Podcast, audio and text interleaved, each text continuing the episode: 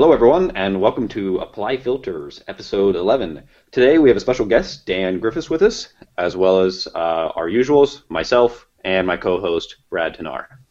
Hi, everybody. Uh, Dan, Hey, you want to say hi? Uh, well, we're going to first start out by gi- giving a quick shout out to our sponsors. Uh, WP Ninjas, the creators behind Ninja Forms, have been kind enough to sponsor this episode. And so they are the creators of Ninja Forms and a couple of other great plugins for creating contact forms, surveys, other types of things that you need to do with a form plugin. And so go check them out at ninjaforms.com or wpninjas.com. Um, and with that, why don't we go ahead and jump into things? Dan, why don't you tell us a little bit about what, uh, who you are, what you do, uh, what your day-to-day schedule looks like, things like that. Um, well, who I am, I'm a, I'm a WordPress plugin developer uh, predominantly. Um, I spend a lot of time working with Pippin on easy digital downloads. Um, Yeah, Dan's been an active contributor to that project for a while now. nine months now. Uh, since I looked at it, I think it's either February or November of last year, something like that. I think it's like February. I can't remember. I, oh no, you know what it was? It was uh, March was when that commit got in the. Yes, attention. so it's been a while. Um, Aside from that, what else do you do? Aside from that, I, I'm the founder of a project called uh, Redux Framework, and what Redux is is it is a, uh, a theme and plugin options framework for WordPress. Um, basically, it's it's designed to allow developers of plugins or themes to easily create a, a full scale options panel for their plugin with basically minimal coding on on their part. Um, kind of similar to like options tree and stuff like that, but we've Sure. kind of kind of gone a different route and tried to make it a lot simpler for the user and a lot more flexible. Cool. So it's really for implementing, like creating a setting screen, uh, a really advanced setting screen in a plugin or a theme that then gets either distributed on, say, WordPress.org or ThemeForest or CodeCanyon, something like that. Yes, and uh, we actually we actually have kind of gone out of our way to make sure that we're maintaining compatibility with both of their licensing models. So it is That's awesome. Yeah. Brad, have you ever used Redux? No, I've never even heard of it. Uh, well, I had really no reason to look for this kind of solution. So, uh, Well, you don't you don't do a whole lot with setting screens. I mean, I've I've Yeah, seen your exactly. setting screen on WP Mac or WP Pro. It's like three fields. yeah, yeah, yeah, exactly. you would Oh, not be my I see. target audience. yeah, exactly. And so, oh, I see. So this is this works for plugins as well as themes. Yep, and we uh, we're currently I believe the only one that is is specifically targeting both. Which is really cool. I, I've used, uh, I know, a year or two ago, I used the, I've used both Options Tree and Op- Options Framework from Devin Price, uh, and and they were, I think it was specifically for themes, Mhm. which works well uh, and is really cool. But I, I do love the idea that you're targeting both because when you really get down to the technical aspects, there's not really anything different. There's a few changes. Um, there's a few things that a lot of the options frameworks historically have done that are based on like functions specific to themes, like you know using uh, get style sheets you know, or get style sheet uh, directory for you know determining the, the plugin root or the, the theme root, which obviously doesn't work in a plugin. Right. So you know there's some things that we had to change, but But overall, in terms of like the overall Overall, settings architecture, the, basics, setting of yeah. the pages themselves, is not that Exactly. much different. Okay, Very cool. So, who does your design, Dan? Uh, me. okay, so you have a little uh, little bit of a design background then. as Uh, a little bit. Honestly, I'm not really much of a designer. I'm more of a developer. Um, I can kind of fake it when I have to. Um, in all honesty, though, not all of the graphics on that site are mine. Some of them I've kind of snagged from other places. Hey, the best designers steal, right? Isn't that the Seems to be the way it works. I can tell you, you're good? a, a good. I think I think the designer. exact saying is uh, "good designers uh, borrow, great designers steal" or something like that. Yeah, I saw that the other day. Uh, We're not advocating stealing. No, unless you're a designer. Right. Right. Um, no, this is this looks really good. I mean, clearly you have some definitely a mind for design. So it's, it's I've. I've played with it a few times. It's it's really pretty uh, and and works very very well. All right. In in all fairness, the the design for the panel itself is not really 100% mine. A lot of that, a lot of the credit for that goes to my my lead developer Dovy.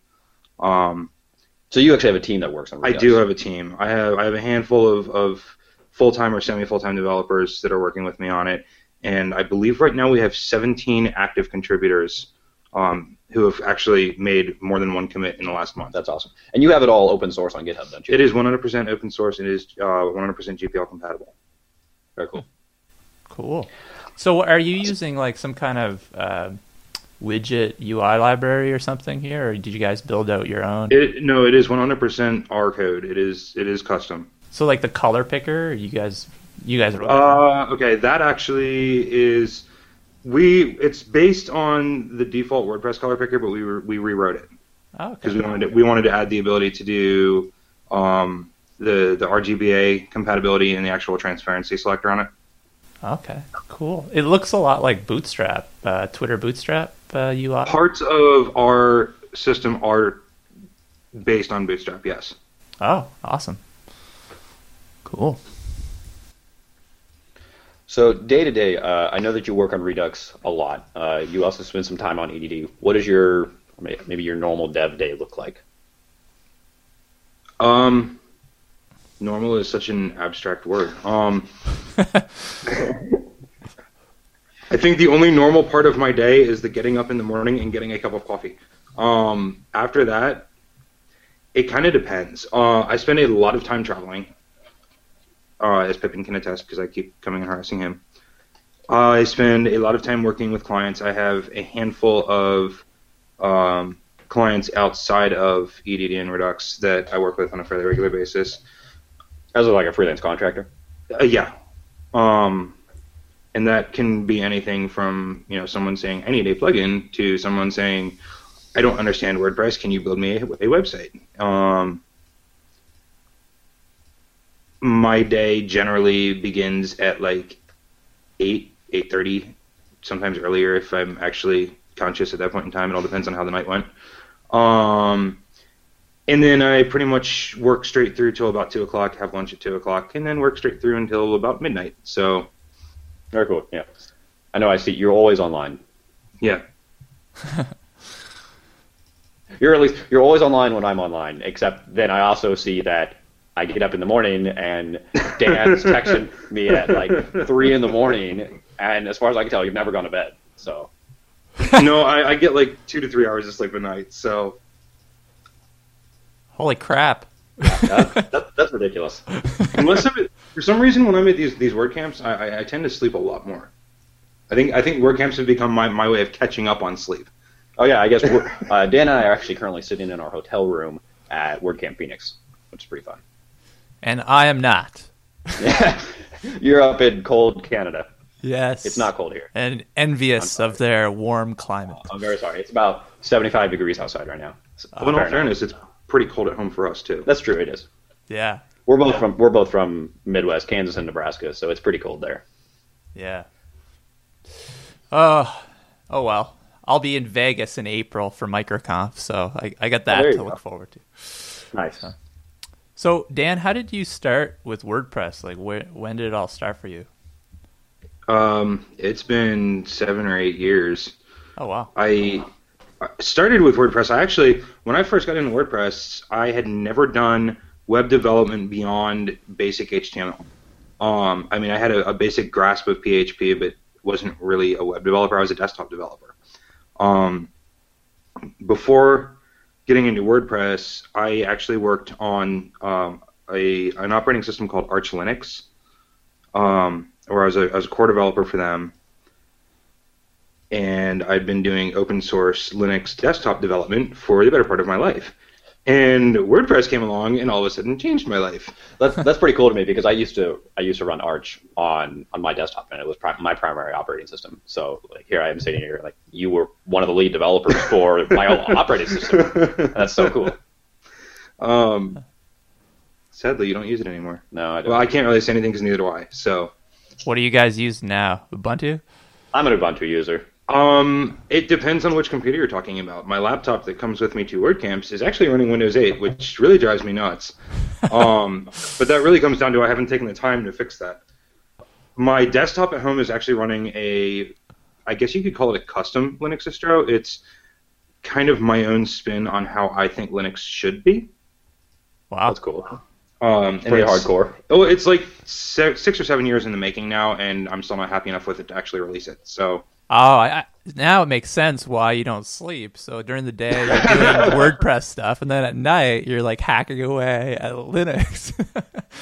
actually, it doesn't really work that way. It's more along the lines of I'm working on WordPress, and then something happens in my operating system that I don't like, and I go, it shouldn't do that. It should work this way. And so I, I step aside for a minute and, and rewrite part of my Linux system, and then I come back to WordPress. See, So that sounds a little bit like yeah, what used to be my day to day, except slightly different. I would be working, I'd be doing whatever it was. Generally, it was client work back then, and all of a sudden, I would break something on my on my computer, and instead of just like fixing it, like I'd spend like four hours trying to fix it, and then I'd end up just like reinstalling my entire computer, and there was my day, and that would happen about every three weeks. see, the difference is I don't reinstall. I just recompile whatever the project is, Yeah. or the program is that's causing the issue.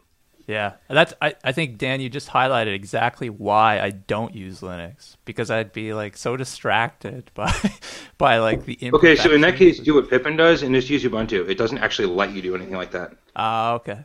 It's, It's it's, not as actually true. Ubuntu is really like the it's the the normal person version of Linux. Like if you think about like OS X or Windows, or something like that, and you, but you want to use Linux and you want a little bit more control, Ubuntu is really where you want to go. Right, right, right. I, I As, think I, as uh, much as I hate Ubuntu, I will admit it is extremely stable. It's it's very stable and very polished. It's pretty cool. I think I stuck with. I'm going to stick with OS X. Uh, the reason I went with OS X because you can run Photoshop. That's pretty much the only reason. See, I just I used to I used to actually keep a computer around to run Photoshop, uh, and then I got rid of it. And I like it was the same time that I quit contract development, uh, and I decided I don't need Photoshop anymore. Yeah. And uh, for like on a day to day basis, I would still run into things where I needed it, and it was really annoying. But it was also kind of awesome because it forced me to to do things a little bit differently. And I have not actually opened Photoshop in a year and a half, and I do not even have a copy on my computer anymore. I have a computer that can run it now, but I don't use it at all. You got a you have a little counter like days days since last open Photoshop. Photoshop.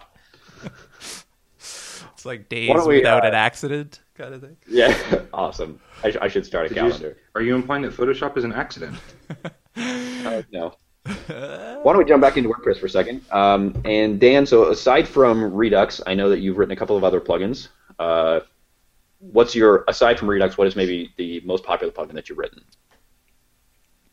Aside from Redux and EDD? Well, I mean, we know that you, we already know that you Um, contribute to EDD, but I know Well, there's no, I, I don't mean EDD itself. I'm talking about plugins for it. Sure, sure. That Um, because I would, I'm you know I'm really not sure. I've got a couple of uh, plugins in the repo that are ridiculously popular, but I don't know as though I would say that they're more popular than some of my EDD ones. Sure. Why don't you just Um, tell us a couple of what they are? Well, EDD PDF Stamper obviously is, is one of my more popular ones for EDD. Um, it hasn't really been out that long, so there really aren't as many users as I think there are going to be. Sure. Um, And and what that that allows someone to download a PDF and like put a watermark on it. Uh, basically, yeah. It, if if you have a PDF that is for sale on an EDD site, um, it allows you to dynamically stamp that at like with the user's info, a watermark or anything, pretty much, um, whenever a user downloads that file. So you can actually, uh, you know, you, have a PDF and you want it to be registered, so to speak, to a specific user when they purchase it and they download it, then you can stamp it with their name and their purchase ID. Um, or you can put a literal watermark on it if you want to have your company's logo on it, or pretty much anything. It's definitely great for I mean anybody who's selling like sensitive information with PDFs or things that you need to be very closely tied to users and help ensure that they're not redistributing that information. That was uh, probably my biggest nightmare plugin for a long time, but it's also turning into one of my more popular ones. So Yeah, I know it. it we had some support issues with it. Uh, I, I think it was a, it was a good example of a plugin that highlights like issues that you run into with different hosting accounts, with just people having different configurations, different options available, and it also highlights the need to actually properly error, you know, error handle your code. Oh sure, because you would have there'd be an error like something would just fail, but it wouldn't tell you why it would fail. In, hey, in all fairness, that was not my fault. I had no control of that. PDF Stamper relies on um, FPDF and FPDI, uh, which are PDF libraries for PHP.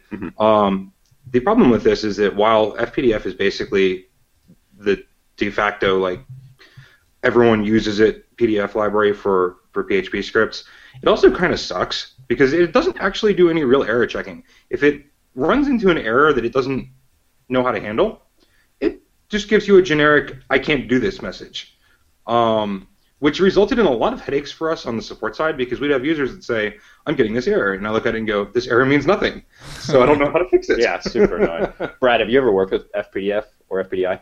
Uh, no, no, I've never even heard of it. No. Uh, don't, don't, don't, don't, Don't. don't do it. It's If, if you need it, just send it to me.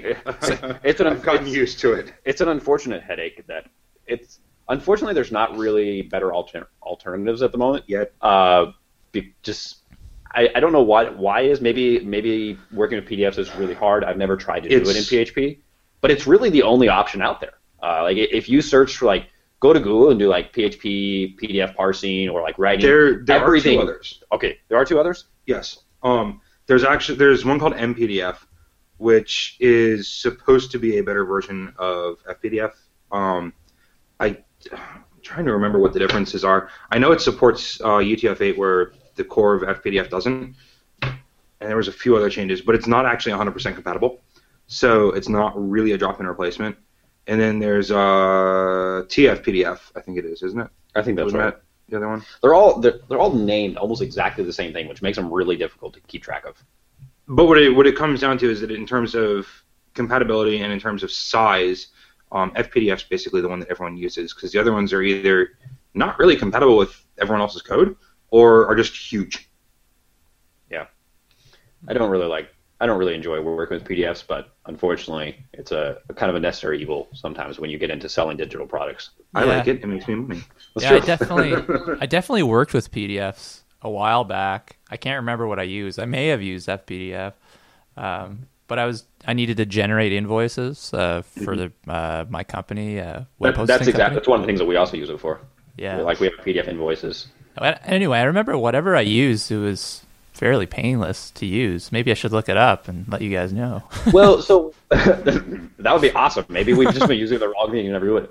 One of the issues that I know that we ran into, uh, both with with Dan's plugin and then another plugin that someone else wrote for EDD, uh, is that it would work for the vast majority of users, but then if you get to get somebody who's displaying like UTF characters, for example, like the euro sign, Right. would freak out. Um, Oh god. and a lot of other things like that. Where as uh, like when we are testing it, generally we're, we're testing it in with English in in, in with U.S. characters primarily, and we don't run into any of these these kind of issues. But then when you start getting into say Arabic or Hebrew or Cantonese or I- any other uh, other alphabet, then it starts being much more troublesome. Right. And that, that that's I think where the bulk of our support issues came from. That or compatibility with hosts. Right. Unfor- unfortunately, PDF parsing does not work very well on a lot of shared hosts. That's not surprising. No. I- I, I kind of take it as a, both a point of pride and a, and a, and a this really shouldn't be happening. But uh, PDF Stamper, I believe, is the only plugin that EDD has right now that actually has a disclaimer on the plugin page that says "Don't buy this if you have these hosts." It's hosts." true. We, uh, we ended up, we found that there were a couple severe problems that we couldn't resolve on a particular host or two. And so we had to say, look, I'm sorry, if you're using this host, we can't help you. Yeah. That's Which was really unfortunate. Like, I hate, I hate the fact that sometimes you have to do that. But Yeah. Well, sometimes hosts, uh, just like some of them are just really crazy about like security lockdown or, you know, one thing or another. Sometimes they refuse to install a, like a standard PHP extension or they have it disabled for some reason or, you know, sometimes you just get these oddball hosts for, that are, you know, dead against certain things for some reason. Yeah. Um, I just looked up my old code and, uh, yep, FPDF. well, there you go. So I don't have a better solution for you, unfortunately. Yeah. Oh, well. Yeah. Dan, are you uh you're not related to Clay Griffiths, are you? No, I've been asked that before though. Okay. Well, Let we me- just, let me we rephrase just that. Let me rephrase that. Not that I'm aware of. right, Anything's possible. right, right. It would, it would not be a bad relation to have. Clay's Right. cool. Smart guy. Clay Clay Griffiths, of course, uh, for those who don't know, is uh, the one of the founders of Headway, uh, theme framework and all that stuff. Yeah, pretty cool system. I've Yeah. seen the code behind it, and it's Clay's a, Clay's a genius. Yeah. Is it how is how how old is that guy now? Like twenty? 19, 20? No, wait, no, he just turned 21. Oh, okay. So he can he can drink now. I think so, yeah. If he chooses because to. every, every time that I've been with him at a conference, we're going to the after party or something, and it's like, oh, guys, I can't, I can't go. Like, what? yeah. Well, uh, I think we got one more question for you, Dan, and then I think we're going to move on to some uh, plugin picks that we want to talk about a little. All right, what you got? Um, have you ever contributed to WordPress core? Either in terms of bug reports, patches. I've submitted my share of bug reports, not a whole lot, but a few of them. Um, sadly, I don't have any actual code that's been committed to core yet. Um, most of that doesn't come down to I don't want to, and it comes down to I just don't have the time to right now. Sure, that's I think Um, that's probably one of the hardest things for a lot of people in terms of I contributing have- to core. I have lots and lots and lots of things that I, I would love to see happen with core, and, and some of them I have open bug reports on, or I've commented on other people's bug reports on. Um, but I just haven't really gotten around to actually committing anything yet, unfortunately. Hey, bug reports are a big part of contributing. I mean, to any project. It's true. True. Brad, you want to take us away uh, with your Yeah. plugin? Uh, yeah. Okay. So um, the plugin I've chosen is called Better WP Security, and uh, I tried this out a while back, uh, just because you know there's there's probably some stuff with my blog or and my other sites that are on WordPress that could probably be you know strengthened in terms of security. So uh, I gave this a try and a couple other plugins, uh, but I thought this plugin was very comprehensive. It had a lot of different kind of angles on security that to take a look at. Unfortunately, in the end, the plugin didn't really work out. Uh, it was causing the memory uh, on my server to go crazy. So I, I I shut it down, but I did learn a lot of things that I could kind of fix up using HT access rules and uh, and other things. so did did it reveal some of those, uh, I guess, weak points by basically like going through and identifying common common areas that could be improved? Yeah, it's, it and it's ri ri laid out really nicely uh, in the, the dashboard. So if, if you go to the the admin screen for, for the plugin, it kind of has a tab for each kind of area where you can kind of security area where you can kind of strengthen things. Uh, so one of the tabs is like it's called user, for example, and uh, it encourages you to make sure that your username is not admin, which is the default uh, username. Not anymore. Right, not anymore. But it, it was for I don't know. There's there's still a ton of sites out there that still have ads. Oh yeah. yeah, a thousand years I think. Uh, Yeah. yeah. it's been admin. until Felt like rec- it. Recently changed. Uh, but another thing it, it on this tab it tells you to do is that the ID change your ID from one, which is the default user ID, uh, to to a different number. Uh, so that's like that's probably a very unlikely thing that to be exploited, but it's So I have to I have to laugh a little bit when you say that. Sorry to interrupt you for a second. Uh, because one of my my favorite security flaw that I ever created by accident uh, was related to user IDs with num with one, the user ID of one, and I had a bug that allowed someone to log into a site without a password or username. Because w- basically like it was identifying the user as like invalid. And so we used like negative one to identify the user which was a terrible idea. And then it got run through absint which turned it into one.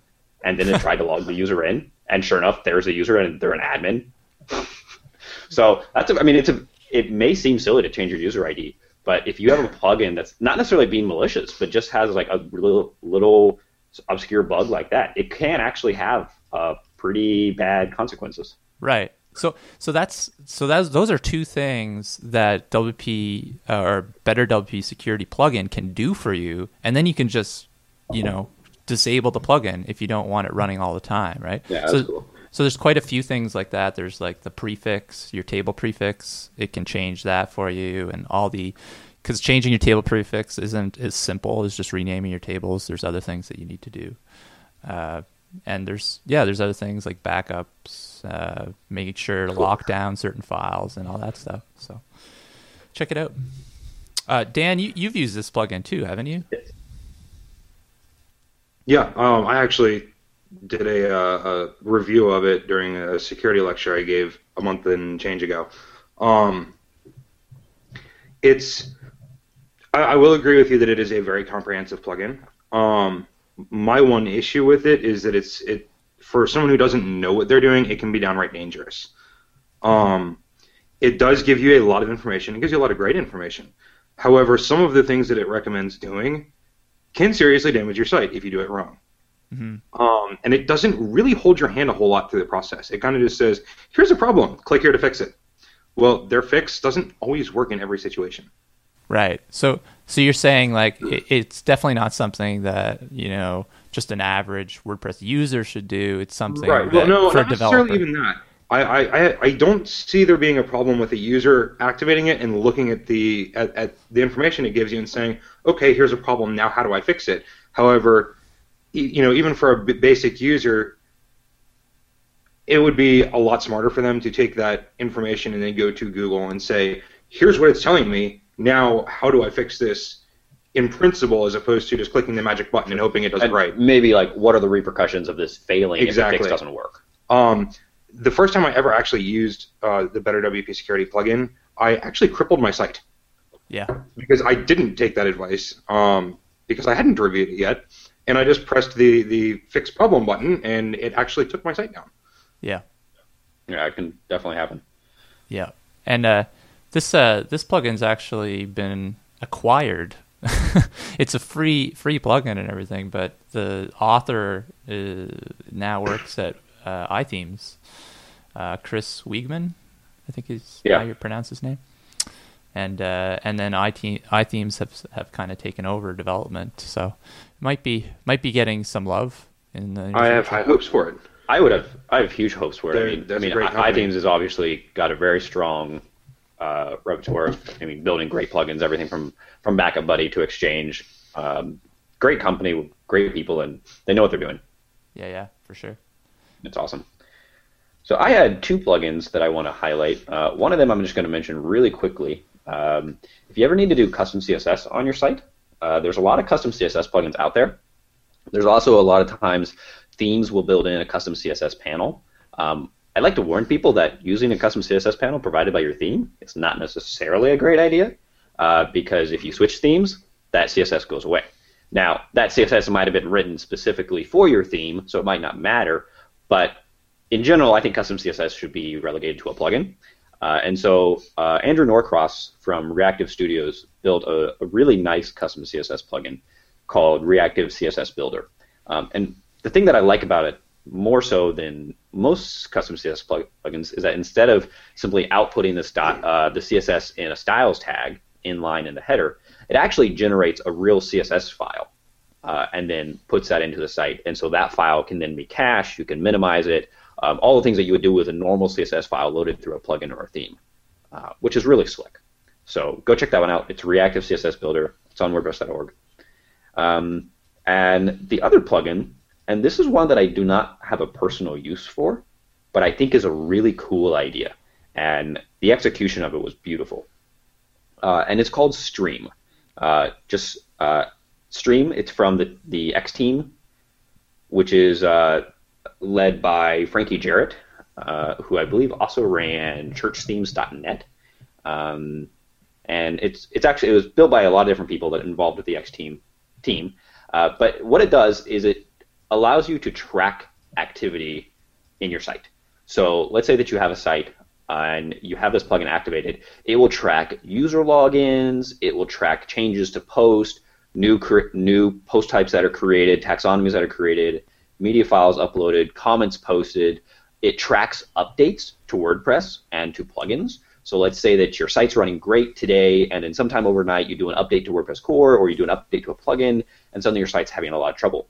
You can go into Stream and it will tell you what happened. So it'll say this plugin was activated, uh, this plugin was updated, WordPress core was updated, etc.